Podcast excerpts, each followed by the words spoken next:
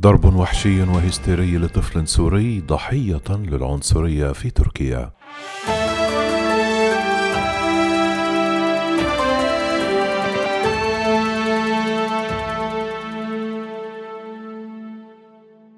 تأخذ أحداث العنصرية في تركيا ضد اللاجئين السوريين منحنى تصاعديا إذ لا يكاد يمر يوما إلا ويعلن فيه عن حادثة هنا وأخرى هناك.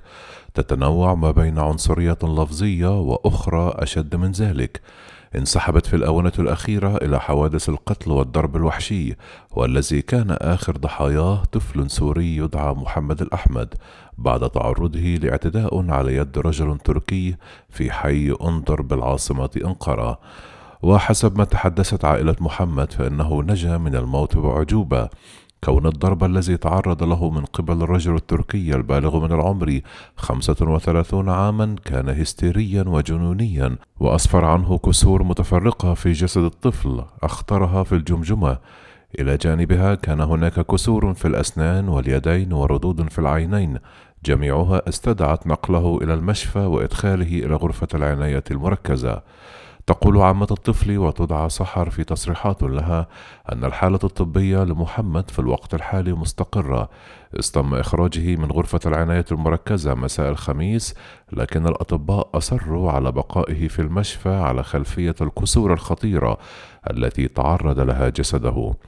تضيف العامة المقيمة في أنقرة أن الشرطة التركية ألقت القبض على الرجل التركي الثلاثيني والذي حاول تغيير قصة الحادثة بعد إقدامه على فعلها واستشعاره خطورة الموقف كون محمد كان قد دخل في حالة إغماء بعد ضربه وأظهرت حالته العامة بأنه يواجه الموت.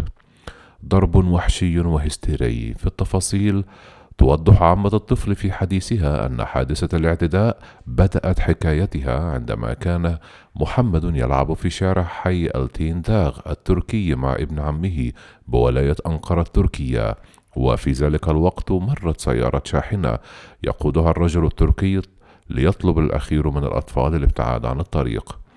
وتتابع الطفل محمد لواح بيديه بإشارات للرجل التركي مما استفز الأخير ودفعه للنزول من السيارة واللحاق بالأطفال إلى إحدى البنايات قيد الإنشاء في المنطقة. بعد ذلك أمسك الرجل بمحمد وبدأ بضربه ورفعه وإسقاطه على الأرض بصورة وحشية لعدة مرات مما أسفر عن دخول الضحية في حالة إغماء.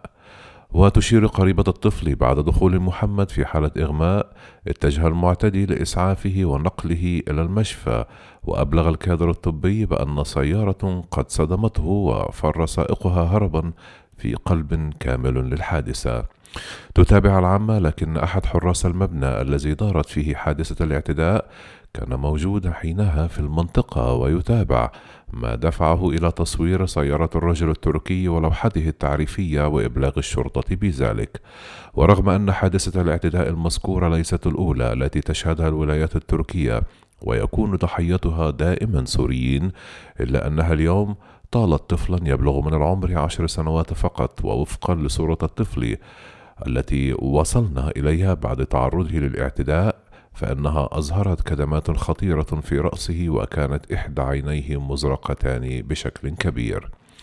ويتجاوز عدد السوريين المقيمين في تركيا سواء لاجئين أو سياح أكثر من أربعة ملايين شخص ويتركز العدد الأكبر منهم في ولاية إسطنبول لتتبعها ولاية شانلي أرفا الحدودية وولايتي غازي عنتاب وهاتاي. ورغم أنها تتجه في منحنى تصاعدي ما تزال أحداث العنصرية في تركيا حتى الآن بعيدة عن أي حلول جذرية من قبل الحكومة التركية أو حتى من قبل المنظمات الحقوقية وأطراف المعارضة السورية.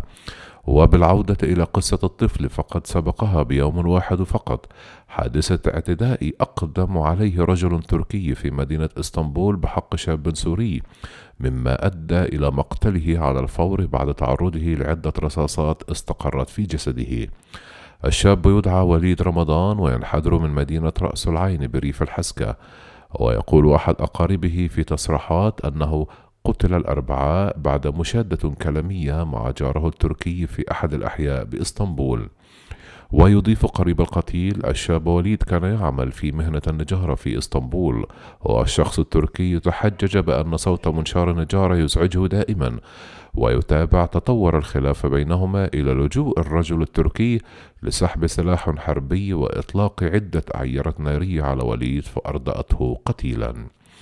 ويشير قريب القتيل إلى أن السلطات التركية ألقت القبض على القاتل بشكل فوري لكن وليد فقد حياته. لا أحد يعوض الروح حسب تعبيره.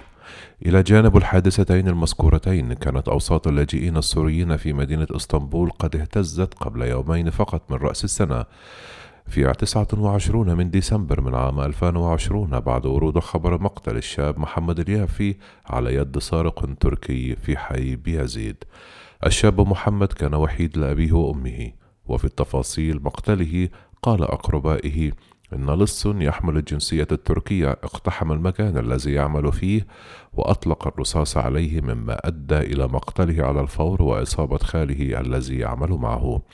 ويضيف أقرباء محمد أن حادثة القتل كانت في وضح النهار وفي سوق شعبي لبيع المجوهرات وتصريف العملات الأجنبية.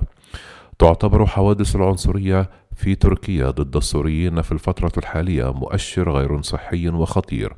وأنهم ليسوا بأفضل حال حسب ما يقول غزوان قرنفل رئيس تجمع المحامين السوريين الأحرار.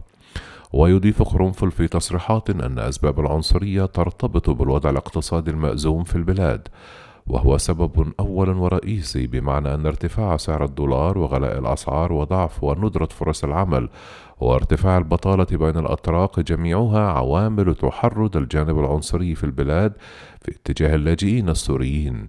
كون بعض الأتراك يرون أن السوريين استحوذوا على فرص عملهم لكن هذا الأمر غير صحيح. ويتابع قرنفل المقيم في مرسين. الأتراك يرون أن السوريين أرهقوا الموازنة العامة بنفقات وهي مشكلة إضافية لأن خطاب السلطة هو الذي غذى هذا الفهم الخاطئ. السلطة عندما تقول أنها أنفقت أربعين مليارا على اللاجئين فهذا الأمر كارثي ومن الطبيعي أن يتساءل المواطن التركي عن هذه الخطوة. وحسب رئيس تجمع المحامين السوريين كلما تأزم الوضع الاقتصادي في تركيا سيكون هناك مؤشر تصاعدي للنبرة وللسلوك العنصري سواء في الإعلام أو حتى في السلوك المجتمعي العام. في المقابل يشير قرنفل إلى أن السوريين بدأوا بالعمل على محاسبة هذا السلوك العنصري.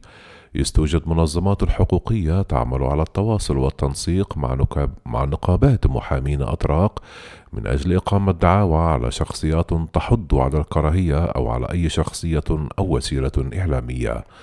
ويتابع المحامي السوري يجب ألا نستسلم. أن السلطة التركية هي التي تفعل ذلك ويجب أن نجبر السلطة على فتح تحقيقات في هذا المجال. وهنا يبرز دور للمجنسين السوريين.